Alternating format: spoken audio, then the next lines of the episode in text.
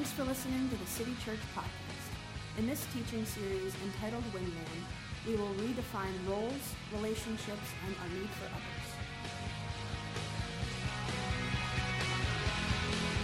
Week number three in this series called Wingman, talking about relationships, talking about the differences between men and women. Last week we spoke about friendship. How many of you guys were blessed by Pastor Mike Schnepp and his word on friendship? Did you guys receive a little bit from that? Hopefully you did. If you missed it, it's up online on the podcast. You can catch it. Today we're going to start in John chapter 2. John chapter 2. If you have a Bible, you can go there. If not, it will be on the screen. The first week we talked about uh, the way that God has wired men and women and the differences between men and women.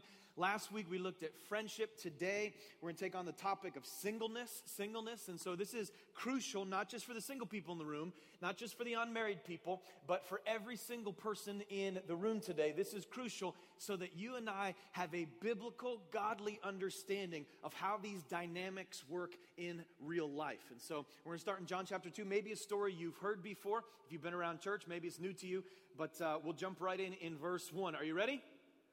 Yeah, all right. You turn to somebody, just tell them this is going to be good. Come on, just tell them this is going to be good. This is going to be good. This is going to be good. This is going to be good. Okay, good, good, good. Here we go.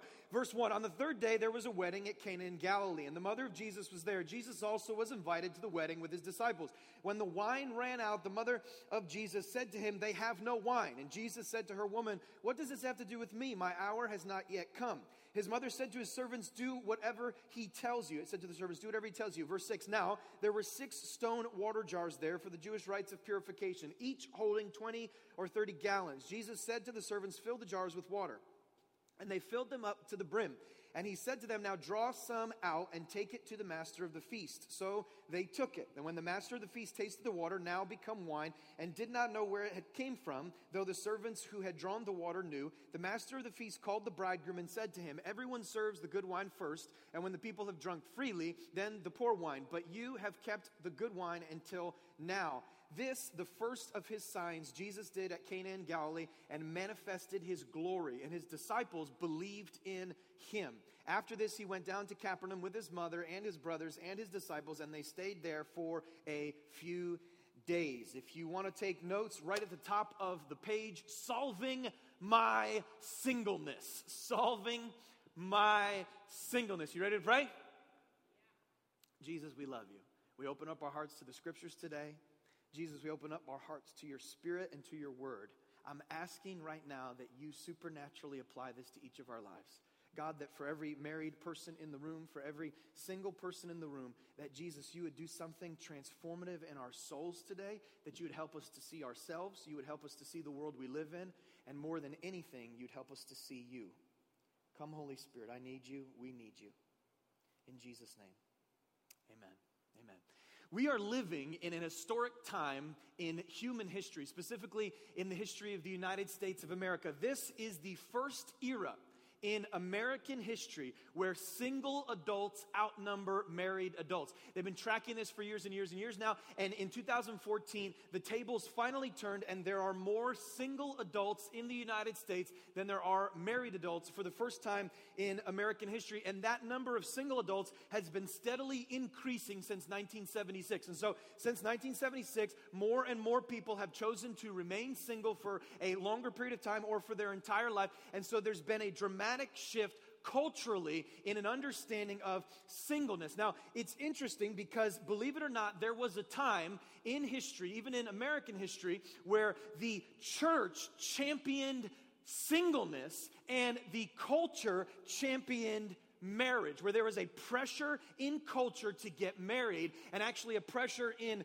the church to remain single. Believe it or not, we'll unpack that in a minute, but, uh, but this has shifted over time. And more and more in our society, the pressure to get married has become less and less powerful, and marriage itself for a lot of individuals has become less and less attractive. And so the idea of marriage, when it was once kind of a cultural pressure that people would come of age and then get married, has now shifted. And when people are 20 and 21 and 22, it's uncommon for them to consider marriage at that age. And so I remember as a young man, I was 21 years old when I got married, and I had dozens of people pull me aside and say, You are crazy. What are you doing? Now, 30, 40, 50 years ago, no one would have been pulling me aside. But something has shifted in our culture where singleness is far more accepted and even desired. And so marriage has become something that, uh, that is less and less attractive culturally, right? And so a person comes out and they say, hey, I'm going to get married, right? And they say, you know, I'm marrying this person. There's a, there's a pressure uh, to not do that, right? And so I'll speak for guys for a minute. For guys, there's a pressure to not get married because marriage is seen as kind of this, this bondage, right? This slavery. You've heard it. It's like, man, ball and chain. Or maybe you, you have your bachelor party and, and all the other guys are saying, man, this is your last day of freedom. Like, well, what does it mean after today? Slavery, right? I mean, like, that's the impression in society. So I grabbed just a couple of cartoons to help us get a picture of what people are thinking. Go ahead, throw that first one up there. It says, Before marriage, a man yearns for, for the woman he loves. After marriage, the why becomes silent, right? And so uh, that was kind of funny. All right, anyways, and then the, the, the, next one, go ahead and throw it up. So, this idea that, you know, now he's in this bondage to earn for his wife. And then here's the marriage counselor. This is another just impression culturally of marriage. When I told you to set up one evening a week uh, as a date night, I meant with each other. You know, in other words, there's this expectation. Now, you ask, well, why is that funny? That's funny because so many married people are not faithful to their spouse. Now, if everybody in marriage was faithful to their spouse, that wouldn't really be that funny. But because it's so common for people in a marriage to not consider that marriage as a binding agreement for one person for all time, uh, because that's not the way it's often seen, uh, this is funny culturally. And so, little by little by little, the idea of, of marriage has become more and more attractive, and people are opting into a single life for an extended period of time in our culture. Now, Dates have also changed through the years. This idea of a date is on the endangered species list right now, okay? There's not too many people going on what would be considered years ago as a traditional date where a man asks a woman to go out and actually plans the date and pays for it. That's like an ancient artifact, right, on the shelf. Now, what people do is they kind of flirt over text or they kind of, you know, make a little comment on social media about this or about that, and then they hang out with friends at a, at a restaurant or a, one person described it like this that the common interactions between male and female relationships is one step below a date and one step above a high five, right? So it's kind of this like sort of like, and some of the single people can say amen to that, and not that they're thrilled about it. And in place of the ancient idea of a man and a woman going out on a date and the man taking initiative to prepare for that day has, uh, you know, what's, what's kind of taken place in the last 30 to 40 years in American culture is what has become commonly known by sociologists as hookup culture, right? Hookup culture is this idea that we can have sex and there's no obligation for any emotional or long term commitment, right? And so an individual can be intimate physically with someone, and there's sort of this social contract that says that doesn't mean that we actually care about one another. It just means that we're going to pleasure ourselves. And so sexual passion becomes something that's incredibly selfish, right? That's about me experiencing a level of pleasure. And so it's almost this, uh, this competition of who can hook up with who. And rather than a committed relationship, what's sort of taking the place is hook up with whoever you can hook up with and experience whatever you can experience as long as the sex is casual, as long as the commitment is not there, then it's just fine. So there's a glimmer of intimacy, but an emptiness that begins to pervade your experience. And so people are daily, weekly, monthly participating in this. Who can I hook up with? Who can I connect with? Who can I go out with? Culture. And what happens little by little, and if you've experienced this reality in college and in your personal life and all in all, on and on and on, what happens little by little is this little emptiness starts to seep in and you start feeling like, is this who I'm supposed to be? Is this what it's supposed to be? And little by little, sexual intimacy becomes less and less important or less and less uh, honest. And slowly, this loneliness, this emptiness, this lack of substance makes you pause and say, Is this really the way it's supposed to work? Is this really the best that we have to offer in the world of relationship? Is this it?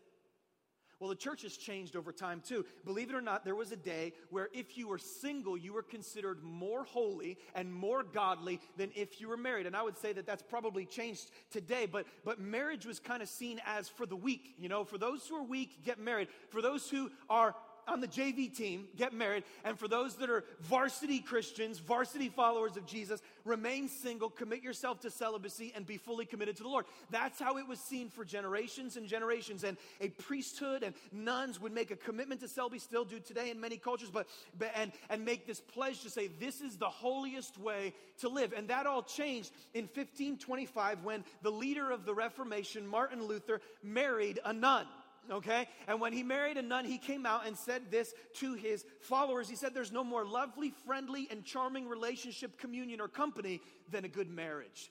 In other words, Martin Luther was saying this is the greatest relationship a person can have. And in that statement and in his example, the pressure in the church began to change. And now people didn't see singleness as this highly exalted place of spirituality. Instead, they began to see marriage as this highly exalted place of spirituality. And you were more holy or more important or on the varsity team if you were a married Christian, right? And so now the church creates this unspoken cultural pressure pressure, pressure to be married, you know, the church and and mom, right? Create this unspoken cultural pressure to be married. And if you're single in the church today, and I'm not speaking of this church specifically, but as a Christian in general, in society, if you're single, there's this sort of kind of unspoken, like, so what's going on with that? You got like wicked bad toenail fungus? Or, I mean, what's the deal? What's, you know, what's wrong with you? How can I help solve your singleness, right? How, how can I help solve your, you know, what went wrong? I mean, what, what kind of went down? I mean, you're, you're, you're 38, you're not married. I mean, you're a Christian. And, and, you know, if you were not a follower of Christ, there would be a pressure almost to remain single, except for mom. But now that you are a follower of Christ and you're walking with Jesus, it seems that in the church, there's this pressure to say you're missing life if you're not married. You're kind of, you're kind of like junior varsity Jesus follower. Maybe it's because something's wrong with you, right?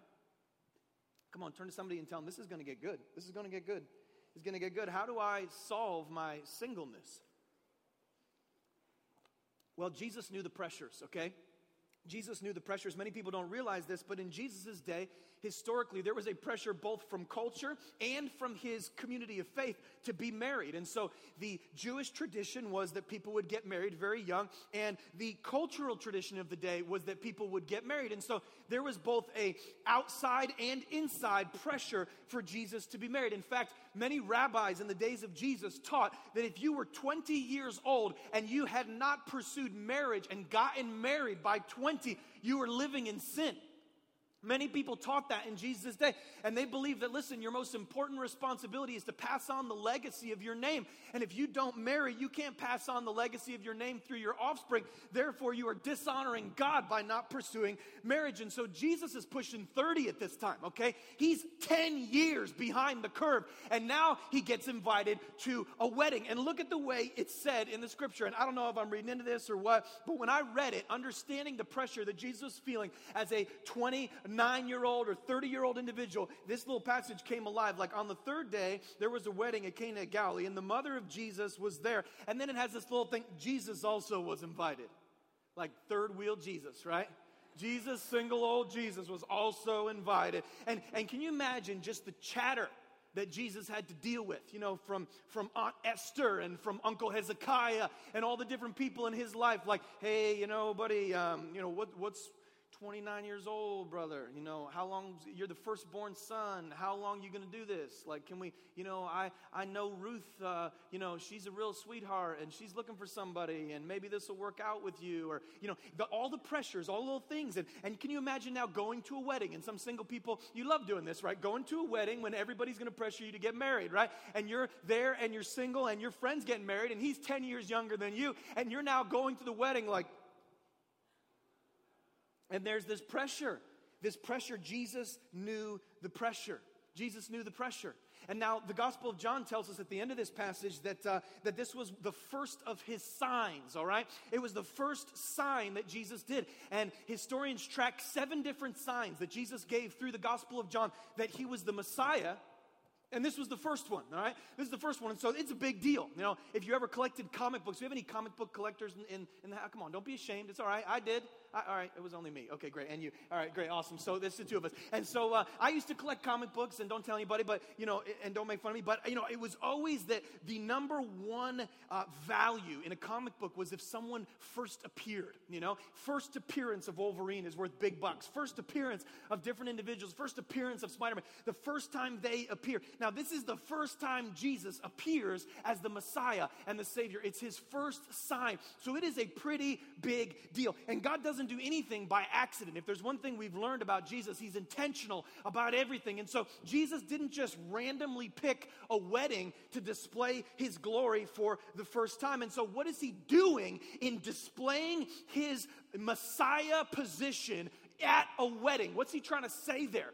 Well, certainly he's trying to affirm marriage. He's saying this man and woman communion for all time. I agree with this. It is of the Lord. I am for marriage. And so, by him providing extra wine for the marriage, certainly Jesus is saying something about his affirmation of this union, right? I think we could all agree with that.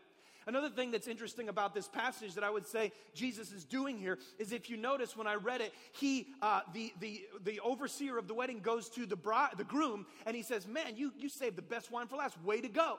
And Jesus doesn't go, Actually, hold on. I provided that. It was me, not him. He messed up. He didn't bring enough wine. I brought that. Jesus doesn't do that. Instead, he lets all the glory be imputed, right, to the groom. You see that? This is even a shadow of the gospel here. That Christ on the cross enables you to receive his righteousness so that he can receive your sinfulness. And he does it, and he does it freely. In the same way, here, the first messianic sign we see Jesus giving freely of his bounty and not expecting any of the reward. You see that?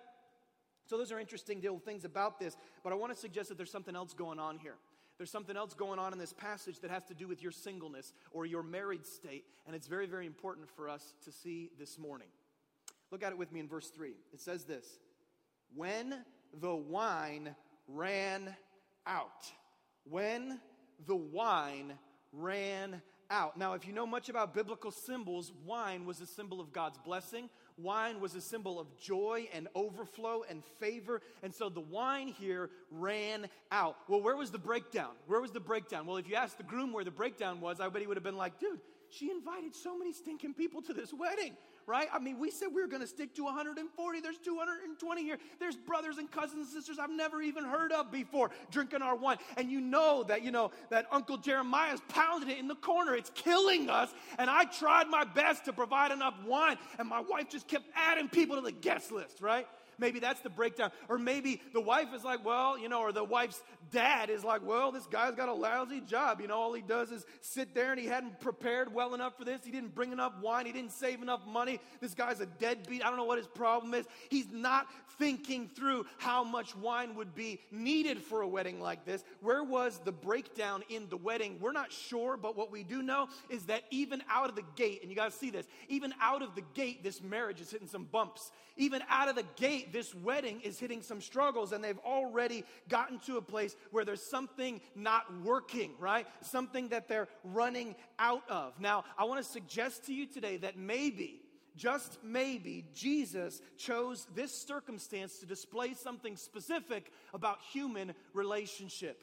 See, we all have a tendency, we all have a tendency to believe that this individual is going to complete me, right? That's what culture says. You got to find your soulmate. You got to find your compatible one. You got to get online and put in all of your personality profile pieces. Come on, I know you've done it. Don't lie. And then and then it's going to pump out somebody that's a perfect fit for you because there's this magic matching that's going to happen and you just haven't found the magic match yet. But when you do, you'll be completely complete and they will absolutely fulfill all of your greatest fantasies and desires, right? That's what human beings naturally seem to lean towards that there's an individual somewhere out there who's going to complete me.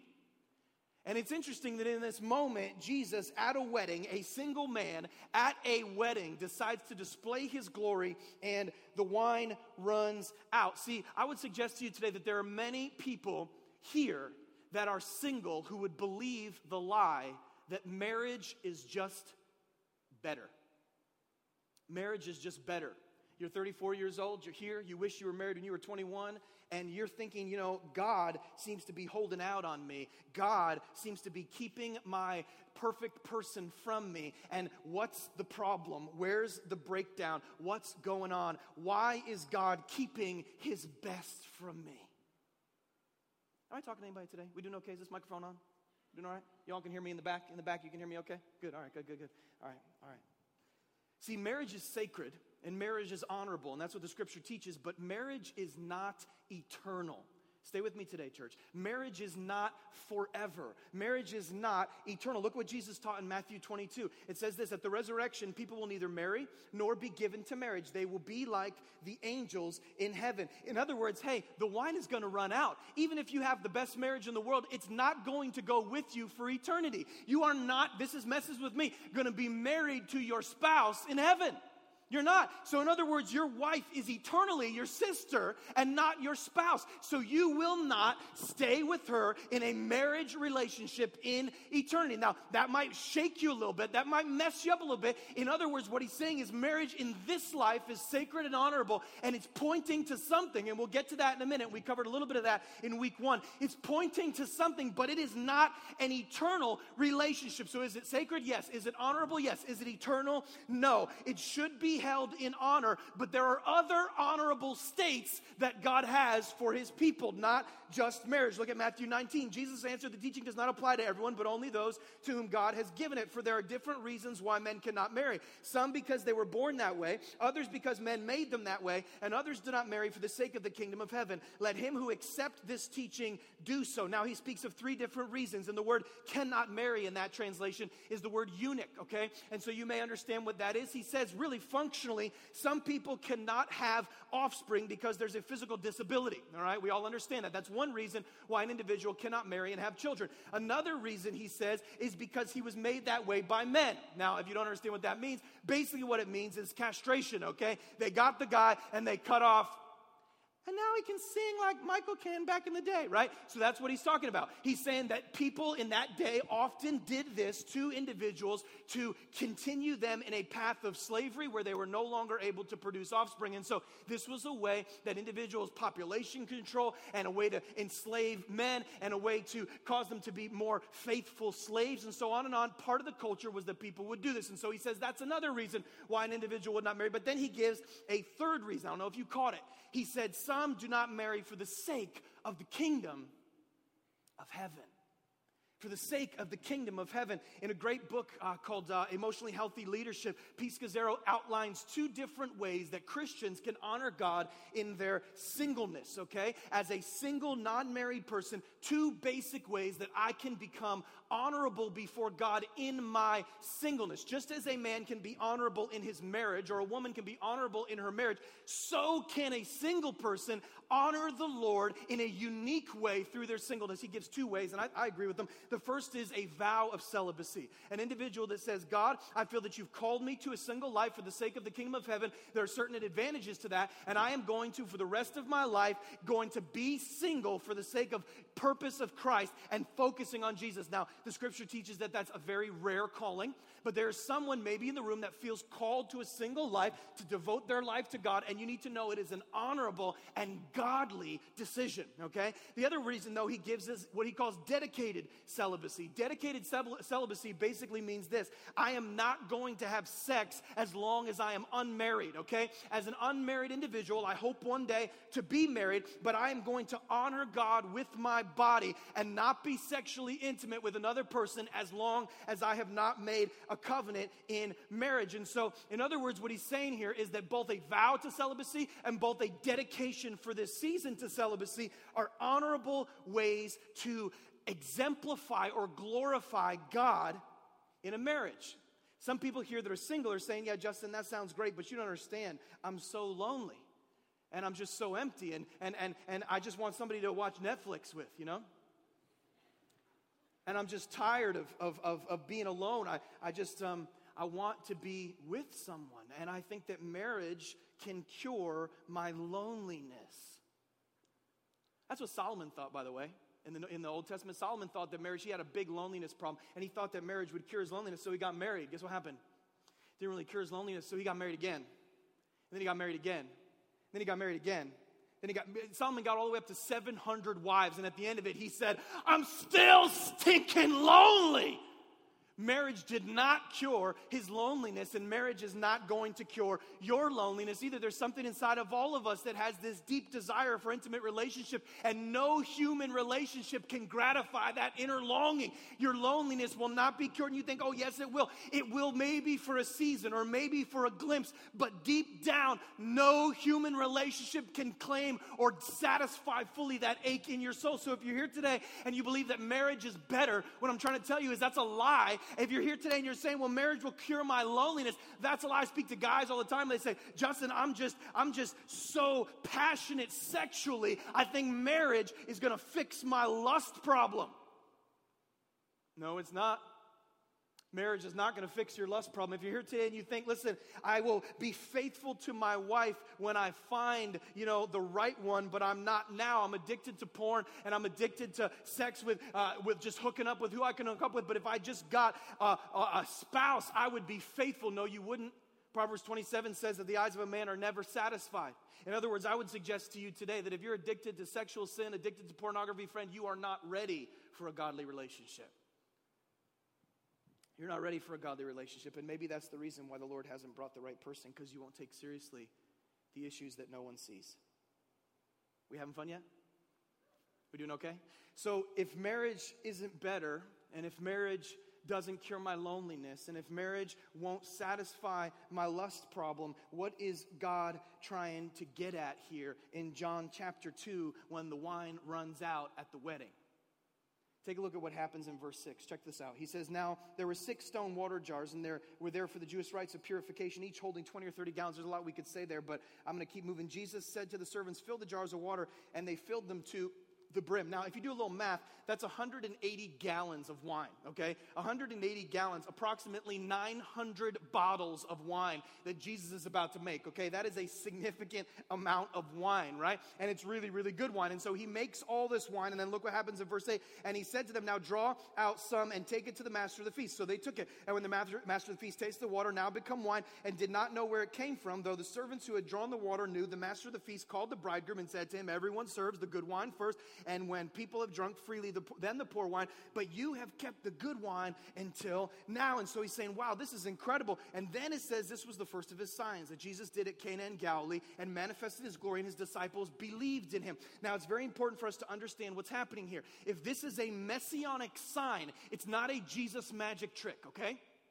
It's not Jesus just simply seeing that there's a need for wine at the wedding and then saying, Well, abracadabra, look what I can do. Bada bing, bada boom, I made some wine. Isn't that incredible? Now believe in me. That's not what's going on here. It's not just a trick, it's a sign. Now, what does a sign do? right? A sign points you somewhere, doesn't it? A sign tells you that's, you know, whatever, Anthony Street, that's, you know, College Street, that's where you're going, that's where you need to go. Get on the on ramp here. It's a sign that is pointing to something. In other words, Jesus is saying that this wine that he is creating is a parable of himself, that the illustration that he's trying to impress upon the people, both married and single at the wedding, is that the wine of human relationship is going to run out. It's going to come to an end. In other words, there is no human relationship that can satisfy the deep longing and calling of your heart. And if you're here today and you're intoxicated with the idea of an individual satisfying your needs, it will become a source of absolute frustration in your life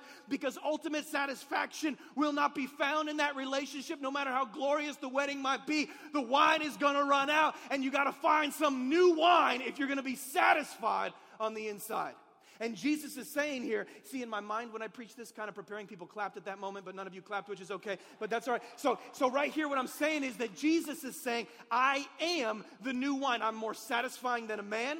I'm more satisfying than any sexual pleasure you can find. You got to believe that. I'm more satisfying than any sexual pleasure you can find. I'm more satisfying than all the loneliness you would wrestle with. I am the cure for your deep calling of loneliness. I've got 900 bottles of wine here. I got more than enough. I'm never going to run out. That's what he's saying. That's what he's saying to you today. He's saying, listen, you got to see a single man at a wedding when the wine runs out, he's making a statement about the soul of humanity. He's saying, You need me.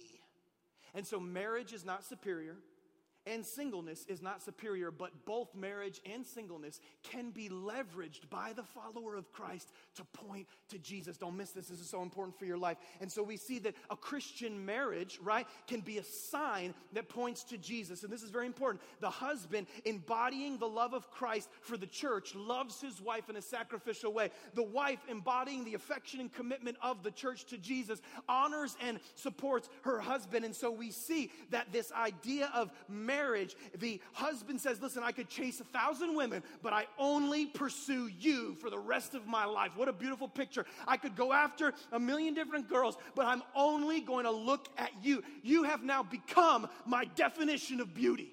That's the essence of marriage. You are my, well, what if she's a little chunky? Chunky's my definition of beauty. What if she grows facial hair? Facial hair is hot, right?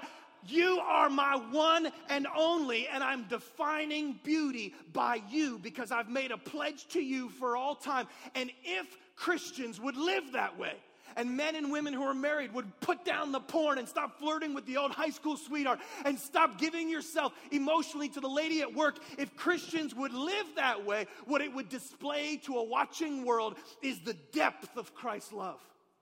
Come on, somebody. The depth of Christ's love could be displayed to a watching world. But singles have a unique advantage that, that married do not have. Singleness is also a sign. And when a Christian says, I am single and I'm not going to hook up with her and hook up with him and go here and do that, I'm not going to sleep around. Instead, I am going to walk holy, tethered to Christ in celibacy until I am married. In doing that, you are displaying a commitment to Christ that the world will say, Are you kidding me? Are you serious? No one does that. And you don't do it out of some obligation to religion. You do it out of an affection to your Savior in the same way that the husband or wife deeply roots themselves in affection to that one individual. You have the capacity in a loving, holy way to display the love of Christ to multiple individuals. And so, not having one lifetime intimate relationship, you have the opportunity to love deeply many people. And so, a sphere of friendship begins to grow around the single person who's honoring Christ, and they're able to invest and support in ways that a married person never could because of of the availability that they have in singleness. Now, you don't obsess over when you're going to have kids or how many kids you're going to have because your legacy in this life is not built on your heir. Your legacy in this life is built on Christ and what he's done for you. And so, just as the married person has the capacity to display the depth of Christ's love, so the single person has a unique capacity to display the breadth of Christ's love. And so, we can see how people can be loved on a broad scale through the single, just as we can see how one person can be loved in a deep way through the married person. And maybe, just maybe, if singles had this vision and marrieds had this vision in one church, a watching world, the answer to Paul's prayer in Ephesians 3 would come to pass. May uh, you have strength to comprehend with all the saints. Come on, stay with me. What is the breadth and length and height and depth to know the love of Christ that surpasses knowledge, that you may be filled up to all the fullness of God. What I'm saying today is if that passage is ever going to come true, singles need to understand that they have a unique ability to display the breadth of Christ's love, and married have a unique ability to display the depth of Christ's love. And as we do it together, a watching world gets a glimpse of the Jesus who loves them. So, what I'm telling you today is if you're here and you are single, if you are here and you are married, Jesus is the joy of every season. Jesus is the joy of every season. And I want to urge you, single people, maximize this honorable season to point to the sufficiency of Jesus in all things. Maximize it. Maximize it. See, singleness is not a problem to be solved, singleness is a gift to be opened. I said singleness is not a problem. Some of you, you're here and you're single and you're saying, no, I'm just, it's a problem I'm trying to solve. And that's the exact reason that you can't solve it because it's not a problem to be solved. It is a gift to be opened. I remember uh, years ago, I used to play video games. I don't now because I put away childish things, by the way. But uh, all you 38 year old guys who are like World of Warcraft superstars, maybe think, rethink your use of time. Anyways, um, I, I, used to play video games all the time and I loved them. And back when I was a kid, the, the coolest game that, that a, a boy could have in, in my little sphere of, of influence was uh, NBA Jam. Anybody remember NBA Jam? NBA Jam, a couple people? Okay, three of us. Wow. All right, so uh, NBA Jam was a super cool game and it was a lot of fun. And I asked my mom for NBA Jam. And I remember the, the day my birthday came around, I thought for sure I'm getting NBA Jam. And I opened it up and it wasn't NBA Jam, it was NBA Live okay? And now you may not know the difference. I knew the difference. My mom had no clue. And so here I am, this young kid. This is one of the most selfish, spoiled moments of my childhood. I remember seeing that mom got me NBA Live instead of NBA Jam, and I was just ticked. And I remember just being angry at my birthday. Like, mom, this stinks. This isn't the game I want. NBA Jam, you can do flips and you can dunk, and it's so awesome. NBA Live, it's like so, it's totally different. And I remember just being so upset at my mom. My mom was like, what? You know, I got you a gift. You're not happy with the gift? And I was like, no, this gift stinks. I don't want this gift. See, I rejected the gift. Now, a little time went by, and I finally opened up NBA Live and I started playing it, and guess what I realized? It's actually cooler than NBA Jam. It was a better game. It was a cooler game, a more satisfying game, a more enjoyable game. And my mom came up to me and she said, Hey, you want me to swap out NBA Live for NBA Jam? And I said, Uh, huh, um, actually, mom, I'd like to keep NBA Live because it's actually a game I like to play more. Sorry, mom, I'm a loser right? I had to repent to my mom and ask for forgiveness. And what I'm trying to say here, some of you are thinking that uh, the gift God has given you in this season, He gave you the wrong gift. Like, hey, God, you know, I was looking for NBA, I was looking to be jamming, and instead I'm not. I'm just living, you know? And so what's going on here, God? Like, I'm still single, and the biological clock is ticking. I want to have 17 kids. I don't even have a husband yet. Like, what's happening here, God? You know, how do I fix my problem of singleness? And what He's saying to you today is, why don't you open the gift I gave you?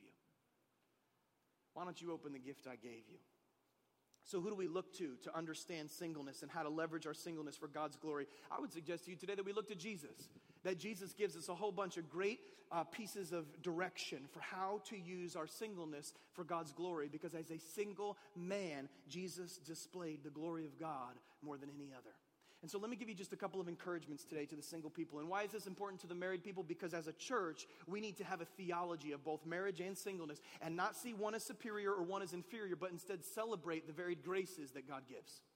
Amen? So, this is very important. So, if you want to jot these down, let me just give you a few real quick. The first is build your circles. If you're married today, I want to encourage you to build your circles. Okay, build your circles. What does that mean? Go ahead and throw that slide up there, the next slide, that little, uh, little, little graph there. Bing. So, what we're talking about here, and we see Jesus do this, is you have to build your circles if you want to be honorable in this season of singleness. What does that mean? It means intimacy with God first. I want to talk to some single people here that you're like, man, I'm not, I want to get married to a Christian girl and I want to have a godly life and I want to do things right and why can't I be married and, and what's the matter? And, and, and honestly, you haven't even started with circle number one. You can't even spend more than five minutes focused on the scriptures and in prayer.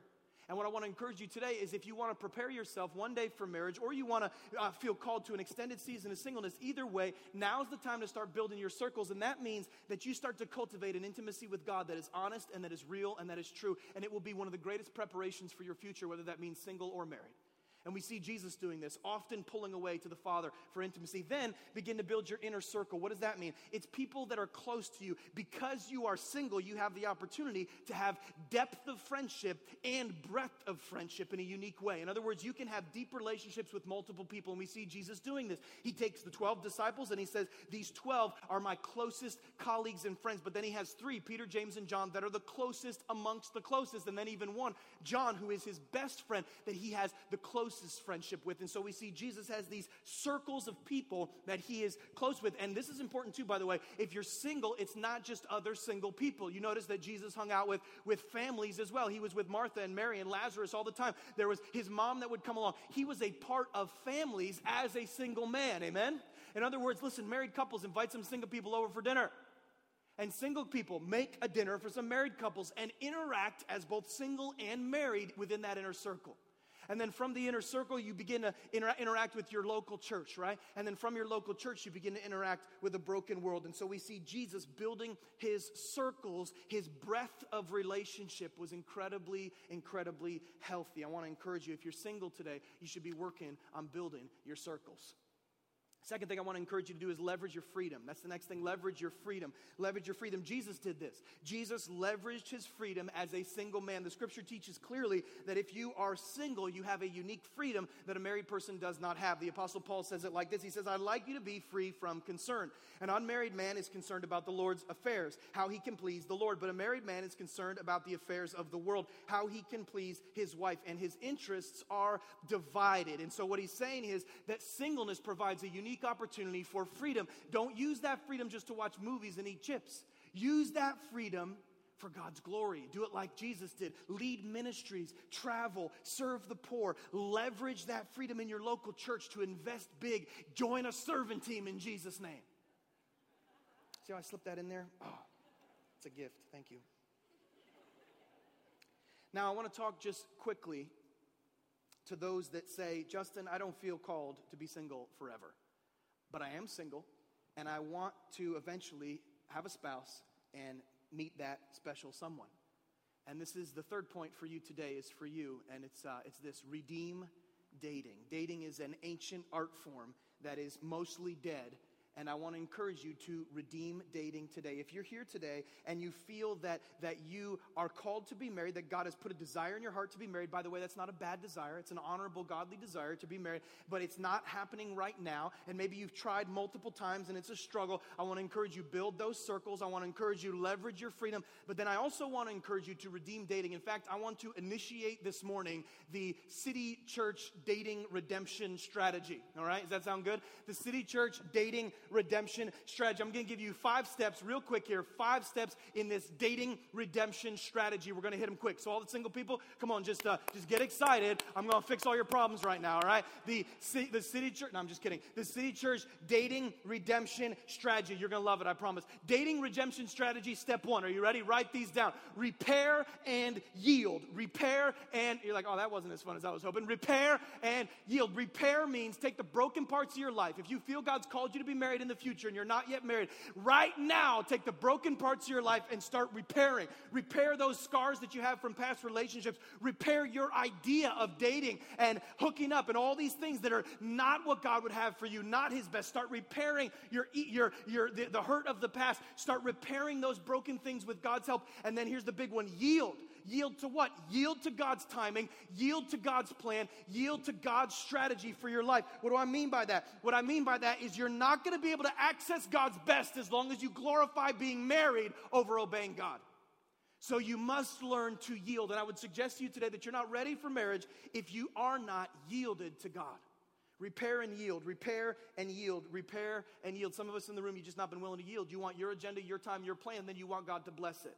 And a change has to happen in your heart where you say, God, I want your plan. And if it's another decade of singleness, if it's a lifetime of singleness, I want to follow you, Jesus.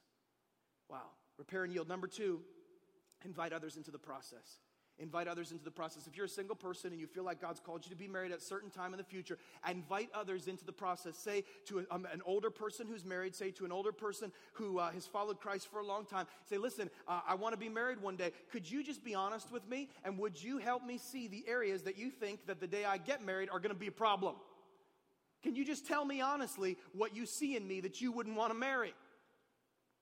And hopefully they're honest with you and you can begin to invite others into the process and start to experience some healing and some preparation. Number three, normalize and sanctify your standards. Normalize and sanctify your standards. Let me talk to the brothers real quick. Brothers, you're not going to marry a supermodel. Let me just be real. You're not that handsome. Okay? Seriously, let's just, we need to normalize the standards. I'm being serious right now. We need to start thinking a little bit different. See, some people uh, are not uh, pursuing a person because they're just not beautiful enough, right? Ladies, he might not look like the guy in your locker room picture that you had in your locker when you opened that door and he had those incredible steely eyes and that perfect hair and all these different things. He may not look like that. He may not look like that. I want to encourage you begin to normalize your standards physically, okay? I heard somebody say this to help me. Godliness is sexy to the godly. Godliness is sexy to the godly. In other words, there's somebody just got that. In other words, what I'm saying is that when you begin to meet someone who loves Jesus so much, there's an attraction that can begin to grow that even supersedes physical things. And I'm not saying physical things are completely unimportant, but godliness is deeply attractive to the person who is godly and loves Christ. And so pursue godliness before you pursue anything else, right? And so normalize your standards, but also sanctify your standards. In other words, and I want to talk to ladies especially here. Ladies, just because he has a pulse doesn't mean he's a man of God, right? Just because he attends church doesn't mean he's a man of God. Sanctify your standards in such a way that you're looking for someone who is honoring Jesus and loves Jesus more than he loves you. That is an individual who puts Christ at the center of everything in his life. Normalize and sanctify your standards. We're almost done today. Here's number four. This is an important one. Go on a real date. Okay? There you go. Yeah, you can clap that. Go on. What does that mean? Here's what I'm encouraging you to do. Men!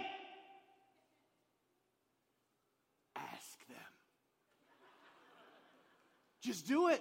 Like Nike, right? Just, just ask them. And don't try to make out with them after you ask. Seriously, just go on an old fashioned real date where you say to them, Hi, let me just walk you through it. Hi, how are you? Would you like to go on a date with me? No. Okay. Hi, how are you? Would you like, just ask them. You're not asking them to marry you, right? You're just asking them to go on a real date. And here's something just blow your mind, man. Pay for it. All right? Come on, ladies. Pay for it in Jesus' name, right? Go on a real date and pay for it. And have the courage to ask them, not on a text, not on a social media, Facebook, in, as a human to a human. Ask them. Go on a real date.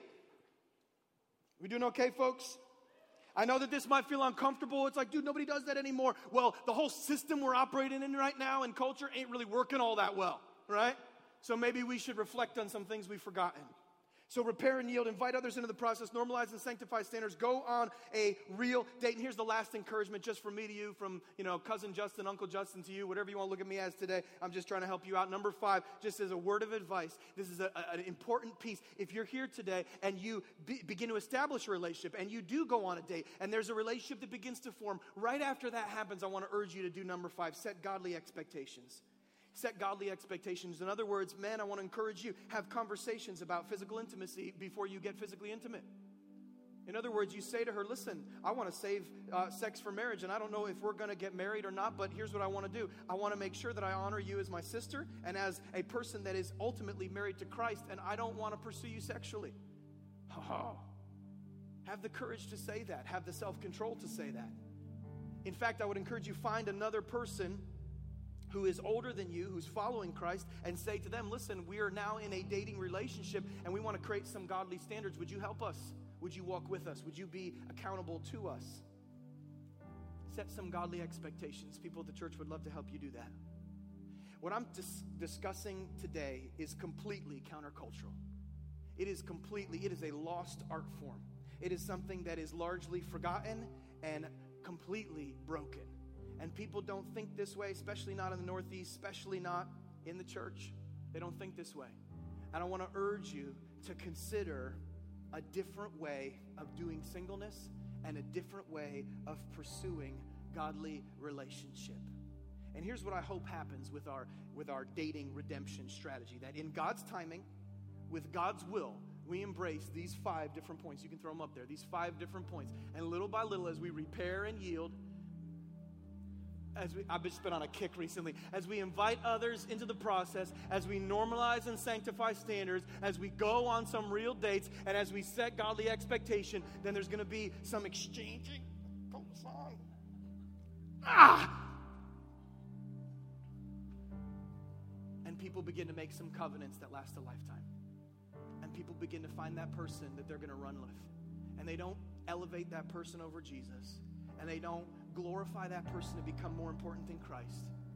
But as a brother and a sister in Christ, they make a lifelong commitment and they display the depth of Christ's love through their marriage.